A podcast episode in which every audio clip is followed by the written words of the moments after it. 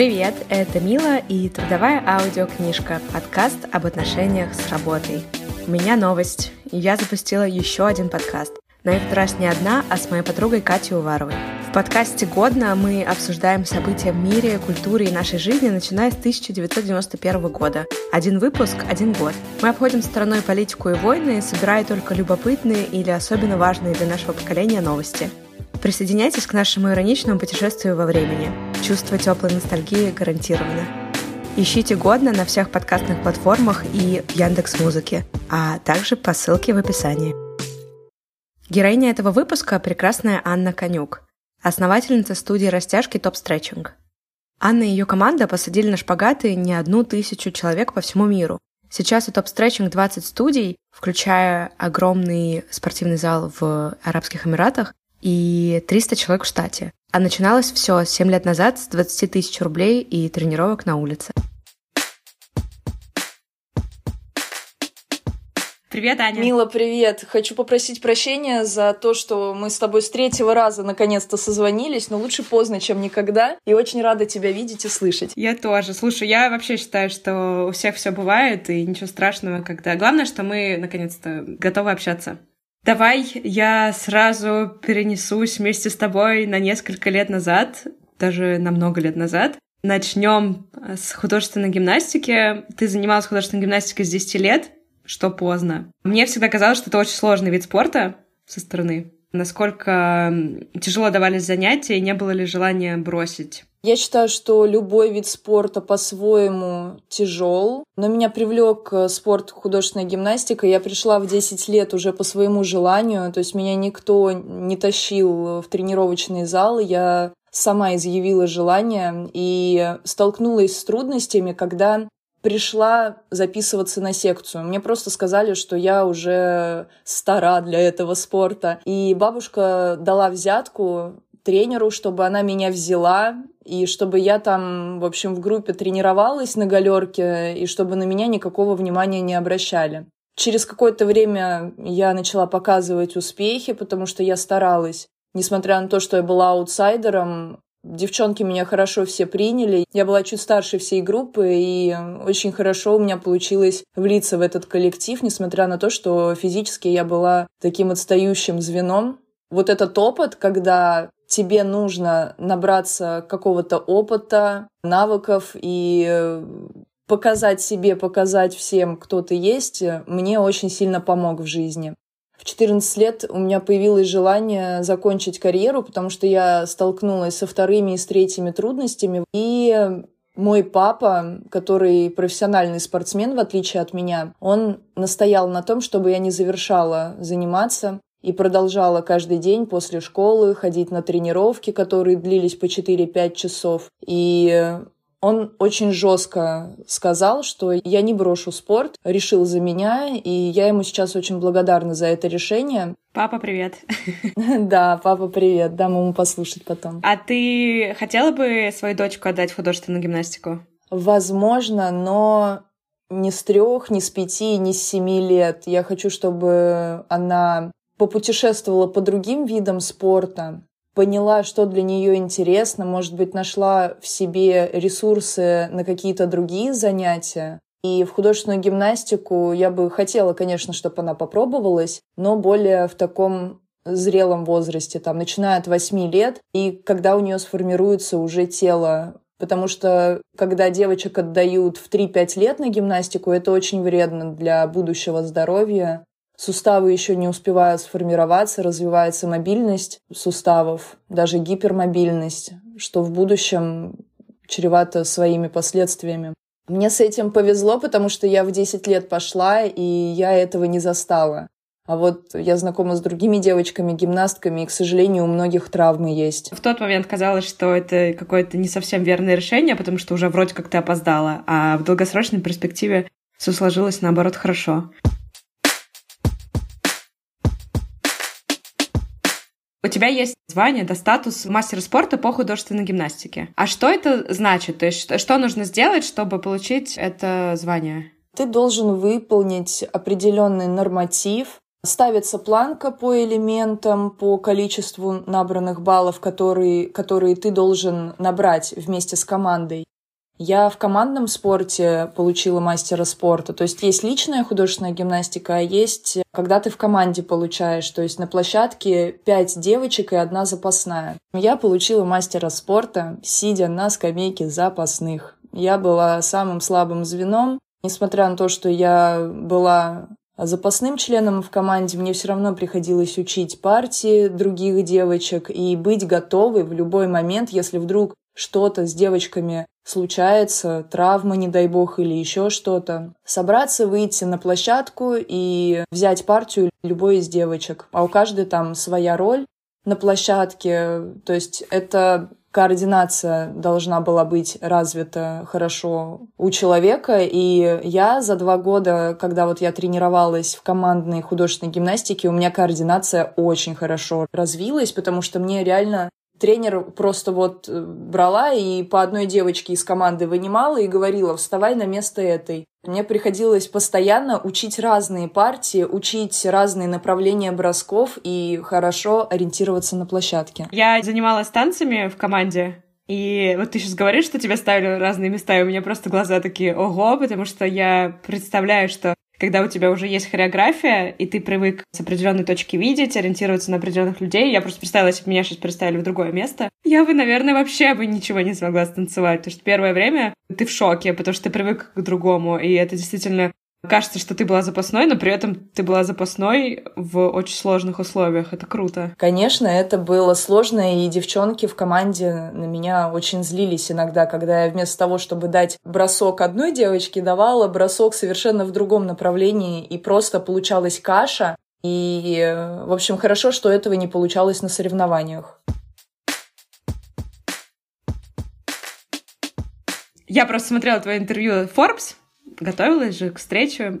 И ты там рассказала историю, что первой студии пришла в голову идея открыть в 19 лет, при этом твои родители не дали тебе отложенные тобой деньги. Да. И с каким, получается, стартовым капиталом ты начинала первые занятия? С 20 тысячами рублей, которые я заработала, раздавая флаеры или на других работах. Я в тот момент уже и тренером работала, то есть я хваталась за разные способы достатка, чтобы быть э, способной себя одеть, заплатить за себя в кафешках, чтобы быть независимой от маленьких денег, которые мне родители давали на жизнь.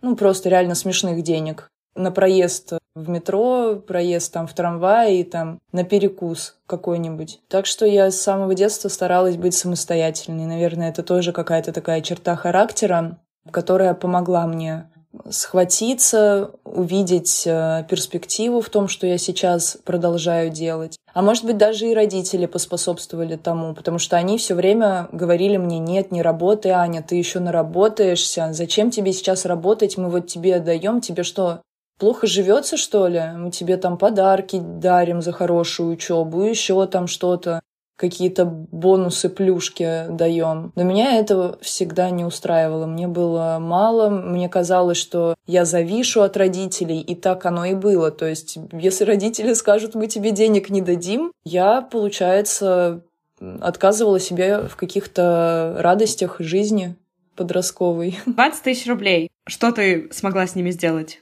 В тот момент? Я купила коврики, йога-маты. Ну, знаешь, в спортмастере продаются такие. Нашла на Авито. Какие-то коврики были бы ушные даже. То есть я тестила рынок даже уже в то время. Заказывала у разных поставщиков и заказала еще кирпичики. То есть вся финальная сумма оказалась в районе 20 тысяч рублей. А с арендой что? Было лето. Я тренировала в парке. Угу. То есть Топ-стретчинг начинался как уличное мероприятие. Но когда случались дожди, это было очень накладно всем звонить, писать в группу. Если кто-то не отвечал, там уже на телефон названивать, что сегодня тренировки не будет. Так что были и свои сложности в тренировках в парке. Кстати, в то лето буквально один месяц получилось потренировать в парке, заработать каких-то денежек. А потом начались дожди, и июль месяц оказался очень дождливым. И мы нашли знакомого, у которого сняли первое помещение.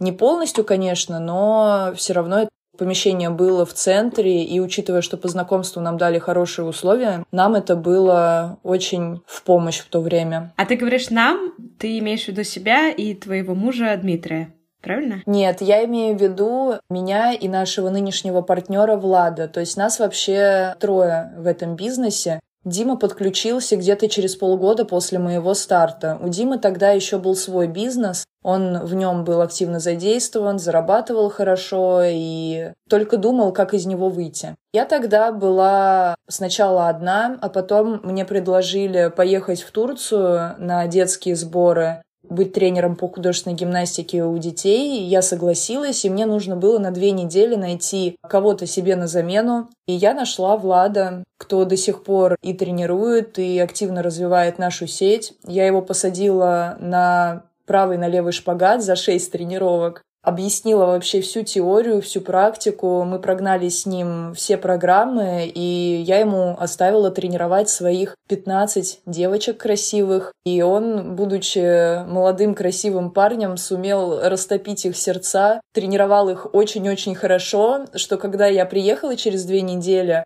некоторые девочки не захотели ко мне возвращаться, и у нас получилось уже две группы. Вот мы вот так вот начали. Тебе было 19 лет, это было 2000... в 2013 году, да, это было? 7 лет назад? Да, да, 7 лет назад. Даже сейчас, век, когда вроде как э, все могут все, вот это вот все там, поверь в себя. Даже сейчас, если 19-летний человек скажет, что он хочет открыть свой бизнес, очень многие, очень многие отреагируют со скепсисом.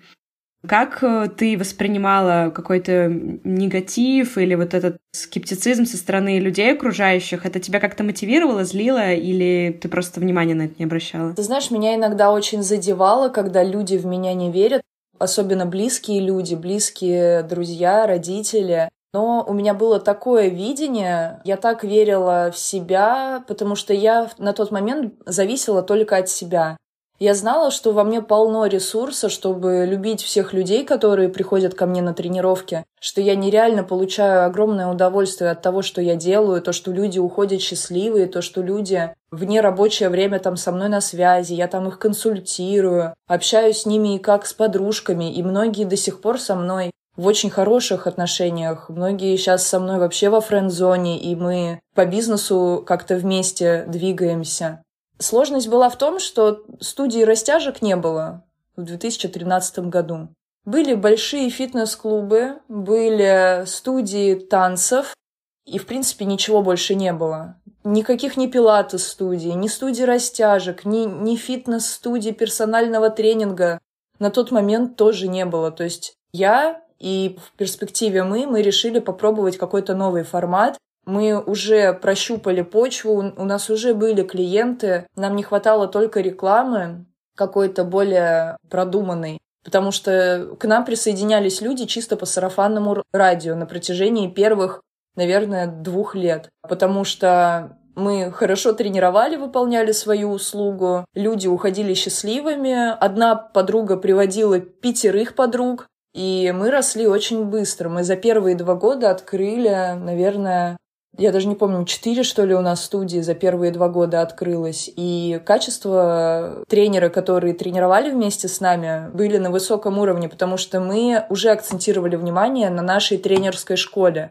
То есть я лично на протяжении первых трех лет обучала наш тренерский состав, все как делать. Сама постоянно ходила на обучение, потому что необходимо было постоянно подпитывать свою ресурсность и развивать не только нашу сеть, но и себя, как в перспективе получилось. То есть получилось у меня еще и личный бренд развить. Как-то параллельно сначала я вообще не хотела этого делать, хотела оказаться в тени, чтобы никто не знал, кто там у топ-стрейчинга шеф, босс, то, что там какие-то сопливые подростки 20-летние управляют уже четырьмя студиями, и мы никогда это не афишировали. А потом как-то так получилось, и мы на одном из собраний приняли решение, что нужно выходить из тени, уже не бояться там общественного мнения, уже столкнулись с первыми приходами там проверок, поняли, что проверки это не так страшно, поняли, что может случиться, что может случиться, когда к тебе приходят пожарники или налоговая. И начали уже активнее соглашаться на всякие интервью, интервью, на коллаборации и все такое. Сейчас октябрь 2020 года, и сколько у вас на данный момент студий и человек в штате? У нас 20 качественных студий. Все филиалы для меня мои дети. Очень всех люблю, горжусь э, то, что у нас каждый филиал такой красивый, просторный, наполненный воздухом свежим, между прочим. И у нас сейчас во всех офлайн проектах задействовано около 300 человек. То есть это только офлайн проекты, да. А еще есть онлайн? Еще есть онлайн, да. Последние два года. И какие у вас планы на 2021 год? Будут какие-то новые форматы или будете пока в этих развиваться? Мы сейчас активнее в онлайне развиваемся, потому что события 2020 года, связанные с коронавирусной инфекцией, показали, что Оффлайн хорошо, нас люди любят за то, что они могут прийти и чувствовать себя как дома и получить максимальное внимание у нас в заведениях. Но также очень важно иметь онлайн-формат, когда любой желающий на нашей планете может подключиться к нашей платформе и может тренироваться из любой точки мира с интернетом или без интернета, то есть заранее загрузить какие-то тренировки, какие-то программы и как показывает наш двухлетний опыт, онлайн-формат, он тоже приносит очень много пользы нашему обществу. Так что мы сейчас параллельно развиваем еще и онлайн. Могу признаться, что я во время первой волны участвовала в марафоне вашем. Как тебе? Вот расскажи. Слушай, очень круто, а, потому что я упоминала, что я танцую, но мы всегда растягивались, ну ты типа такой, ну да, я растягиваюсь, но ты не понимаешь, что ты растягиваешь на самом деле. Вроде как делаешь как препод и все. А тут я первый раз в жизни за 10 лет танцев я услышала, что сейчас мы тянем вот эту часть, вот тут вот нужно ослабить, это должно быть прямым, это должно быть в напряжении. И я такая, ни хрена себе. Просто я столько нового узнала, хотя там какие-то упражнения были, это те, которые годами делала, абсолютно не понимая, что я делаю. Поэтому с точки зрения объяснения техники, ваши э, тренировки супер крутые. То есть я понимаю, что, наверное, кто-то боится растягиваться дома, потому что боится сделать не так, но мне показалось, что человек, который абсолютно никогда не тянулся, спокойно сможет, не травмировавшись, позаниматься по вашим видео. Так что очень круто. Сто процентов. Сто процентов. Спасибо огромное за фидбэк. Очень важно. Да, вам спасибо, это прям был кайф, потому что я до этого парочка у меня было онлайн каких-то марафонов, и там люди вообще не напрягались э, на то, чтобы объяснить что-то нормально, просто деньги зарабатывали. Поэтому увидеть э, качественный информационный такой э, контент прямо было в радость. Спасибо. Спасибо вам и вашей команде. На здоровье. И Влад, да, я помню тренировку Влада. Как тут вообще заниматься? Как сосредоточиться, когда такой э, человек? Ну да, он подкачался с 2013-го. Мы же все таки тоже продолжаем тренироваться, развивать себя. Ваши съемки основатели топ-стретчинга — это просто какой-то, не знаю, JQ и голливудский формат абсолютно. Вы все такие красивые, что не знаю, даже иногда кажется, что вы какие-то не настоящие, знаешь, моделей понабрали. А.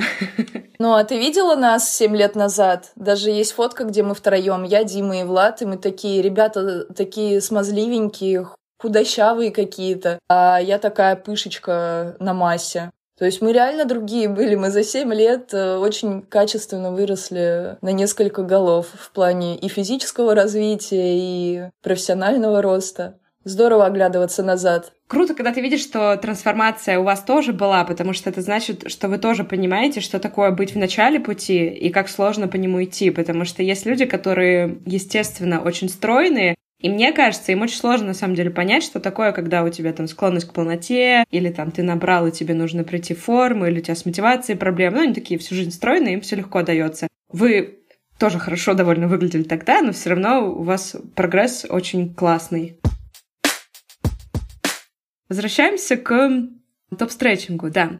Ты сказала, что у вас сейчас 300 человек, и у вас очень много студий, в том числе даже есть огромный зал в Арабских Эмиратах. При этом я знаю, что очень частая проблема у начинающих предпринимателей — это когда бизнес начинает резко расти, проблема с контролем, то есть делегировать сложно задачи. Скажи, как вот вы через это прошли масштабирование, насколько вам сложно это далось? Это было сложно, и это длилось какое-то время, и до сих пор иногда мы сталкиваемся с такими проблемами. Но через это необходимо всем предпринимателям пройти, если ты хочешь развиваться. То есть ты должен быть настолько устойчивым и с широким видением предпринимателем, чтобы суметь видеть на несколько шагов вперед и строить уже какую-то структуру более глобальную. Потому что жить в моменте здесь и сейчас в предпринимательстве это не работает, если только это не коронавирус.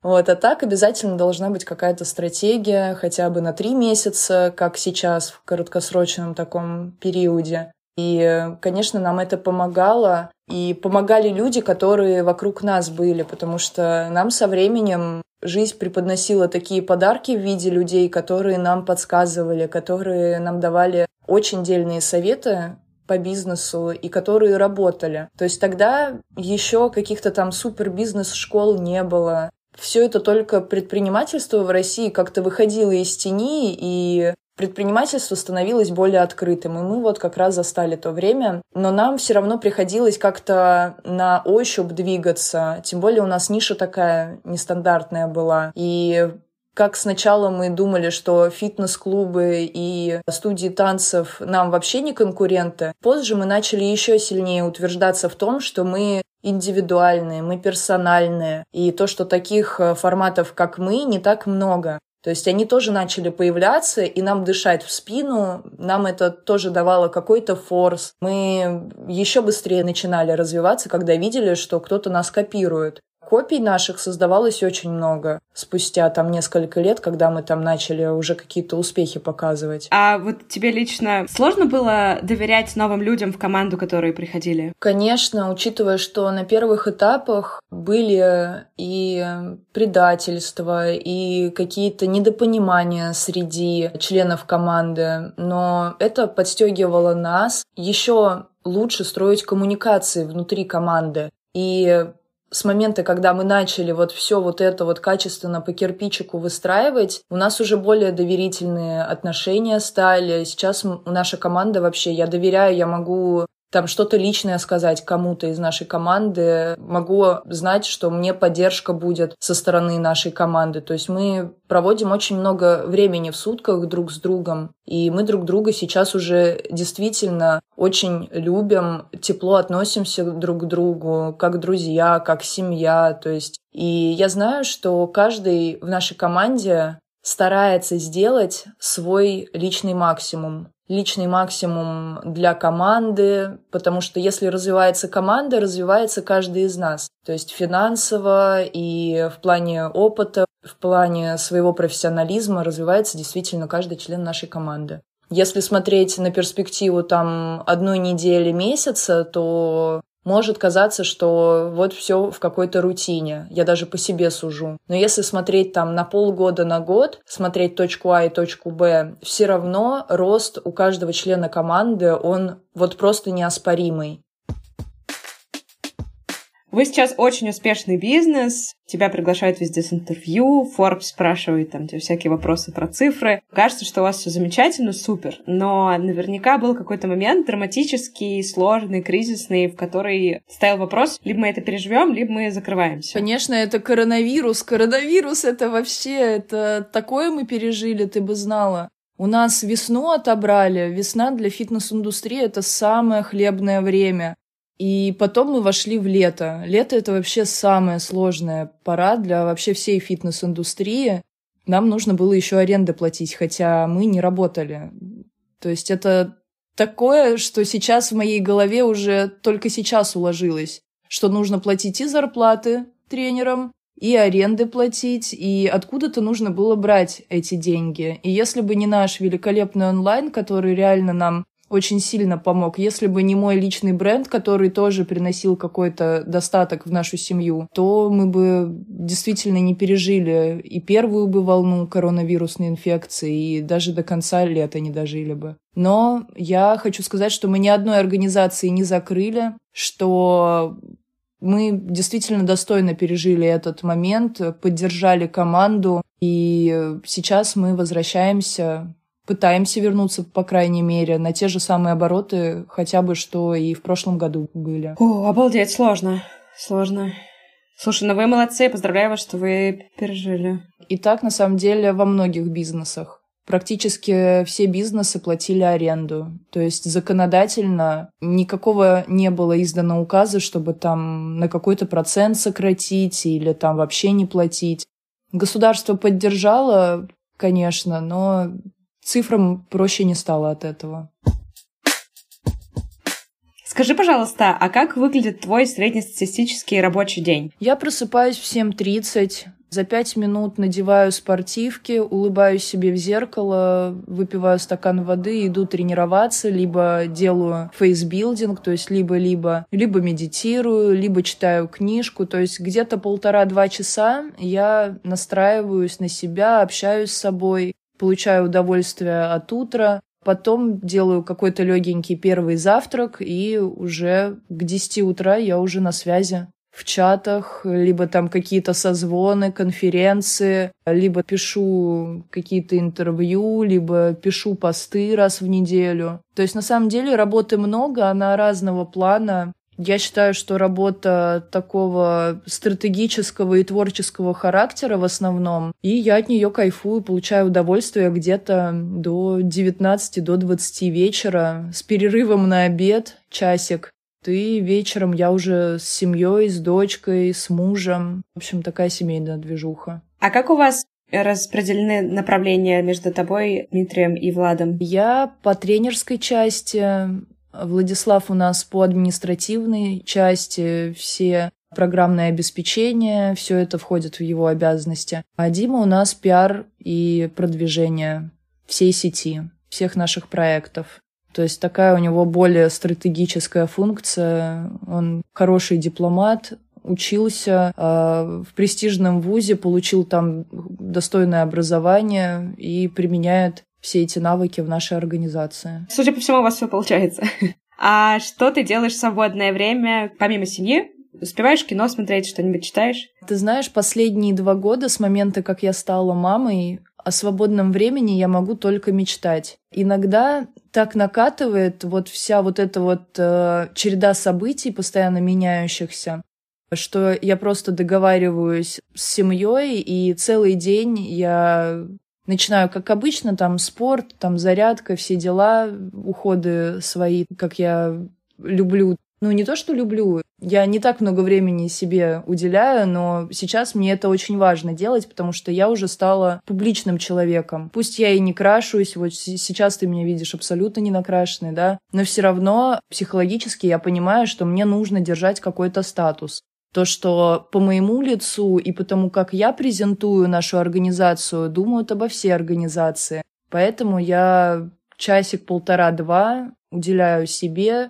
Медитирую, читаю, как-то вот наполняюсь. Утро — это мое время.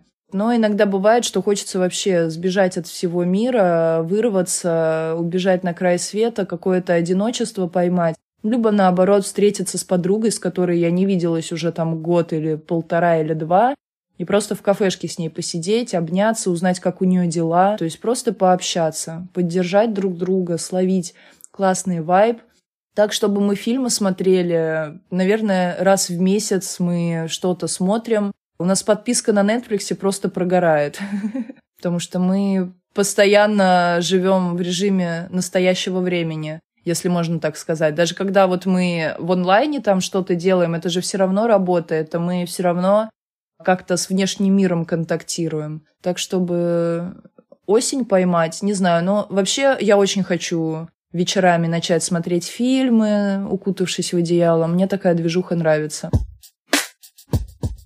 У тебя, получается, с Дмитрием очень долгие отношения. Он сначала был твоим молодым человеком, теперь он муж, отец твоей дочки, плюс твой бизнес-партнер. И очень известный факт, что с друзьями бизнес вести очень тяжело, но, наверное, еще сложнее вести бизнес э, с членом своей семьи. Скажи, как вы разграничиваете работу и семью, чтобы это не соприкасалось и органично существовало? Есть у вас какие-то лайфхаки? По таймингу двигаемся, но если в 11 часов ночи Дима спросит у меня что-то по работе, конечно, мы с ним там что-то обсудим. Может быть, что-нибудь погенерируем, если у нас ресурс останется, потому что маленький ребенок, а мы с ней все равно время достаточно много проводим. в день, ну, минимум там по 4-5 часов мы с ней играем, развиваем ее, там, спортом занимаемся. Конечно, это огромная статья расхода времени, ребенок. Я всем всегда говорю, что нужно время на ребенка и очень много внимания и эмоций, потому что ребенок, у него столько энергии, и тебе нужно хотя бы столько же энергии иметь, чтобы с ним вот этот вот контакт поддерживать качественно.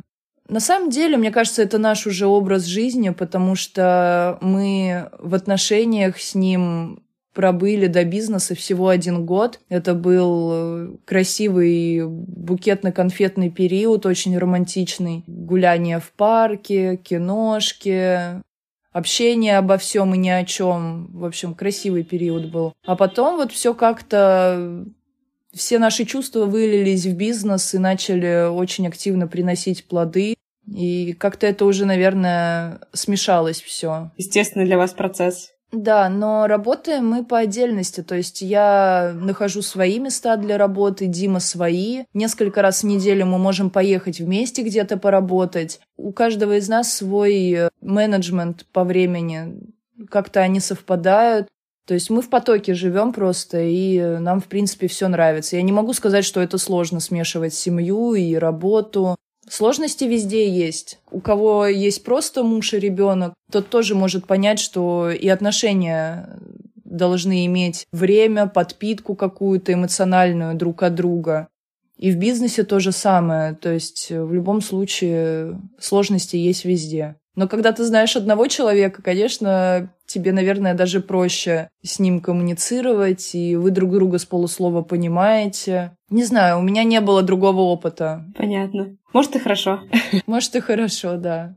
Вопрос очень важный. Лично для меня и вообще, я думаю, что для всех, кто как-то заботится о своем здоровье в внешнем виде. У вас вот есть, да, как ты уже упоминала, фотографии до вашей трансформации. При этом понятно, что сейчас очень много ресурсов, еда уже везде готовая, есть правильная, есть тренировки, но при этом по-прежнему очень многие люди не приходят к форме мечты, потому что очень сложно продолжать. Скажи, у тебя, как уже у профессионала, у тренера, у человека, который годами с людьми работает, появилась какая-то рекомендация, какой-то, не знаю, волшебный пендель, который помог бы людям продолжать то есть вот эту регулярность развить? Что помогает это сделать? А, принятие себя любовь к себе безусловная, потому что я, будучи тренером и вообще просто обычной девушкой, если ты знаешь мою историю, я была на 20 килограмм больше, чем сейчас. Я была такая большая, в общем, объемная. У меня и жирок был, и лицо такое круглое, и шея была не такая стройная, как сейчас. То есть на мне было плюс 20 килограмм. Это достаточно внушительная цифра. И первое время мне было очень сложно и спортом заниматься, и на себя в зеркало смотреть, и полюбить себя. Но это каждый день ты совершаешь эти шаги, ты проделываешь эту работу, и в один период жизни я уже начала хорошо выглядеть, питаться, я уже была довольна собой, но все равно были такие качели с отскоками веса назад. В общем, такие очень нестандартные эмоциональные ситуации, когда ты, в принципе, всем довольна, все в жизни нормально, но тебя все равно что-то не устраивает. И я себя решила за полгода привести в свою самую идеальную форму. Я тогда весила 58 килограмм, выглядела очень хорошо, но прикладывала для этого очень много усилий. То есть я тренировалась каждый день по часу, по полтора, и на тренировках я очень старалась, потому что тренировку можно провести по-разному. Можно спустя рукава потренироваться и галочку поставить, а можно прям весь мысленный поток направить в процесс тренировки. Это будет сложно. Но ты кайфанешь в конце, когда ты поймешь, что все, тренировка закончена, я такой молодец, я сделала это, и, в общем, для меня такие тренировки это просто самое лучшее наслаждение, которое может быть. И после того, как я при, пришла вот в эту идеальную форму, я поняла, что я не могу жить на 1300 килокалорий в день. Я становлюсь вялая, я непродуктивная. Я живу сейчас на 1700 килокалорий, продолжаю тренироваться 3-4 раза в неделю. При этом я выгляжу нормально. У меня нормальное соотношение жира к пропорциям тела. У меня около 25% жира. Вот. И э, да, где-то все равно есть какие-то проблемные зоны, но это, это настолько незаметно на самом деле. К этому нужно просто прийти. То есть это есть у каждого человека, нужно просто себя полюбить, э, быть счастливым, нести себя как королеву, держать осанку, и я к этому пришла. То есть своими пробами и ошибками, чужим опытом, который тоже вокруг меня витает. Так что я думаю, что это просто путь каждого человека, который обязательно будет пройден при желании того самого человека. Давай я попробую суммировать. То есть э, Ключ к регулярности и успеху — это ежедневная работа над любовью к себе. Хвалить себя, любить себя. Да, ты знаешь, я когда начинала заниматься спортом, я начала из ненависти к себе. То есть я была настолько недовольна всем жиром, который был над моими мышцами, отсутствием осанки, неуверенностью в себе. То есть у меня были очень подавленные состояния в, в тот подростковый период. Но это, кстати, было вот не так и давно. С 19 до 20 лет это был такой очень сложный период, когда я была уже тренером, когда уже люди любили меня за то, что я с ними делаю, за то, что они видят результаты от моих тренировок. А в конце концов э, я сама забросила себя и понимала, что я не выгляжу так, как я хочу выглядеть. Я не чувствую себя так, как я хочу чувствовать я начала вот именно из этого чувства заниматься спортом, из ненависти к себе. А потом я поняла, что я занимаюсь спортом из-за того, что я люблю себя. Это прошло вот буквально года 3-4. Я каждый раз приходила на тренировку, я просто бежала на тренировку, потому что я кайфовала от того, что я делаю со своим телом, делаю со своей душой, когда я тренируюсь, со своим духом. То есть я закаляюсь, укрепляюсь. И мне это приносило еще больше удовольствия и еще больше мотивации. Я сейчас не знаю, как пропустить тренировки там, как месяц не тренироваться. Для меня такого нет уже, уже давно. Мне недавно вырывали зубы мудрости, и это я всего три недели не тренировалась. Но я при, при этом все равно делала какую-то легенькую растяжечку, зарядку по утрам. То есть движение в моей жизни все равно было. Но я была настолько рада, когда я назначила себе день и дату полноценной тренировки и полтора часика прям с музычкой, прям как я люблю, по онлайн-тренировке моего любимого тренера по Аделине Лазаровой. Я, у меня есть уже пул ее любимых тренировок, я знаю, где их найти, я их открываю и вместе с ней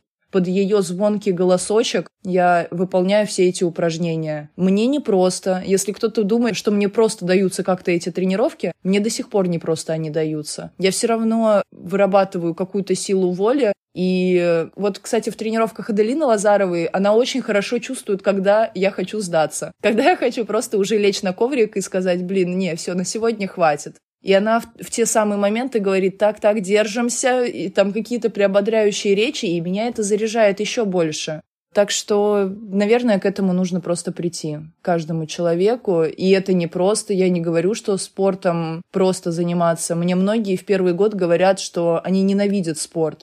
И я помню свои такие состояния, когда я тоже шла такая, думаю, нет, мне надо, мне надо, я же тренер, я должна классно выглядеть, я это делаю там, я уже, у меня это профессия. И я помню, что я просто выпинывала себя на тренировку, но я никогда не жалела о тренировках в конце тренировки. То есть это самое сложное пойти Потом сам процесс тренировки тоже такой, нужно усилия приложить, а потом ты собой просто нереально гордишься. Какое-то вдохновение приходит, ты сразу берешь телефон и сразу решаешь пул самых важных дел за первые 3-4 часа. Вот просто вот после тренировки. Покушаешь легонечко, и потом вот э, у тебя нереальный поток энергии решает все твои дела за тебя. А когда я не тренируюсь, я такая очень становлюсь, э, не знаю, какая-то подавленная, вялая, и мне вообще не нравятся мои состояния, когда я не тренируюсь. Так что это уже мой образ жизни. Все, мне кажется, после твоей речи, прям во время твоей речи слушатели начнут приседать и пытаться сесть на шпагат. Но на шпагат, ребята, садитесь только под руководством профессионалов. После разминки, да, конечно. Раз уж я про шпагаты, ты можешь э, назвать топ-3 причины сесть на шпагат? Потому что то, что пресс нужно качать, все примерно понимают. Приседать тоже вроде в любой непонятной ситуации приседай. Но шпагат не очень очевидная вещь. Скажи, вот зачем нам всем нужен шпагат? Смотри, во-первых, это все равно тонус мышц. С возрастом мышцы укорачиваются, и появляется целлюлит, появляются какие-то неровности в коже. Вот, а шпагат, он все упражнения, которые подводят к нему, и непосредственно само это упражнение шпагата, они помогают удлинить мышцы, сделать их прочными, привести их в тонус. И при этом это будет физиологичный тонус, то есть это не гипертонус, когда мышцы супер забитые. Вообще растяжка, она очень хорошо, уже вторая причина, то есть первое это целлюлит и кожа. Кожа становится такой более подтянутой, красивого цвета. Потому что если ты не тренируешься, и если тебе не хватает солнышка, то кожа становится такого тусклого цвета, потому что не достает ей крови, питательных веществ. А вот эти подводящие упражнения и сам шпагат, они э, позволяют сделать кожу намного более высокого качества. Второе – это растяжка помогает снять стресс с организма. Потому что если мы стрессуем, у нас нервная система, она просто парализует наше тело, мы чувствуем себя как в ежовых рукавицах. А растяжка, она растягивает и расслабляет все наши мышцы и всю нервную систему. После растяжки любой человек чувствует себя так блаженно, так спокойно, приподнято и очень-очень-очень классно. То есть это вот вторая очень важная особенность растяжки, почему люди в больших городах просто обязаны заниматься растяжкой. Ну и третье, как уже принято считать, растяжка это сексуально. Для девушек очень важно чувствовать себя гибкой, пластичной, раскованной. Но это реально сексуально. Я уже не боюсь этого слова, потому что когда моя карьера в плане тренера по растяжке только начиналась, я была такой робкой еще и очень стеснялась говорить на эту тему, но это реально факт. Это реально факт, и об этом говорят девочки, которые регулярно тренируются, они чувствуют себя иначе, когда они вообще даже в повседневной жизни несут себя, у них и осаночка появляется, и уверенность в себе, и они как-то по-другому даже с мужчинами начинают говорить. И это третий факт, который, безусловно, должен стимулировать людей регулярно заниматься растяжкой. Не могу не спросить, а молодым людям нужна растяжка? К нам ходят парни в студию, примерно 10 процентов наших клиентов это молодые люди. Они в основном приходят, если им это профессионально нужно, если им нужно сесть на шпагат, чтобы в боевых искусствах преуспеть, либо там серфингом успешнее заниматься, либо в хоккее там ворота защищать, сидя на шпагате. В общем, мужчины, они приходят на растяжку, если им это как-то вот прям необходимо нужно. А так, чтобы прийти ради здоровья, мало кто так задумывается пока. Пока в умах людей все равно это более женское занятие. Но я, как тренер и как человек, который посетил кучу фитнес э, всяких образовательных конвенций, я уверена, что растяжка всем нужна, и мужчины рано или поздно к этому придут, потому что когда тело человека гибкое, оно молодое, оно пластичное, оно не зажатое стрессом, и э, мужчины, они тоже такие все, знаешь, серьезные, особенно кто на серьезных работах работает, и, или там бизнесы тоже делают, у них тоже стресса достаточно, и им нужно дать пользу своему организму. Вот так вот. Я желаю вам, дорогие мужчины, тоже о себе заботиться, потому что у девушек как-то это более легко получается, да, на любых, на самом деле, занятиях девочек всегда больше, на танцах, на растяжке. Хочется, чтобы мужчины тоже о себе заботились. Мужчины все больше в качалках до сих пор сконцентрированы, но многие все равно уже начинают понимать, что растяжка очень важна, и приходят к нам. И с каждым годом число мужчин в наших организациях растет. Что онлайн, что офлайн. Так что можно даже не обязательно в студию приходить, чтобы заниматься растяжкой. Если мужчины стесняются приходить э, в женские коллективы, потому что у нас реально очень много красивых девушек тренируются, и э, мужчины многие сознавались, что им некомфортно заниматься, когда вокруг тебя столько красоток. Можно просто дома начинать и э, какое-то время потренироваться дома, чтобы не стесняться, потому что многие мужчины чувствуют себя вообще бревнами по сравнению с девочками, которые такие приходят, уже занимаются, там, следят за своей фигуркой, растяжкой, то есть они такие реально пластичные кошечки. А мужчины на первых тренировках реально чувствуют себя немножко деревянными и смущаются от этого. Все мы когда-то были деревянными бревнышками. Аня, спасибо тебе большое. Я думаю, что на этом призыве всем садиться на шпагат можно закончить наш прекрасный разговор. Спасибо огромное за время и за мотивацию, за историю. Желаю тебе удачи тебе, твоим э, партнерам, чтобы вы дальше развивались и несли красоту и здоровье в этот мир. И тебе огромное спасибо за приглашение и огромнейшее спасибо за наш с тобой разговор, потому что было действительно очень приятно пообщаться с таким искренним человеком, как ты. Спасибо. Все взаимно. Любовь и обнимашки. Обнимашки. А давай скринчик сделаем, как мы с тобой пообщались для сторки. Спасибо, что дослушали до конца. До сюда доходят самые стойкие и самые прекрасные. Слушайте мой новый подкаст «Годно», подписывайтесь на инстаграм моей подкастной сущности подкаст.мила и не болейте. Будем на связи. Пока!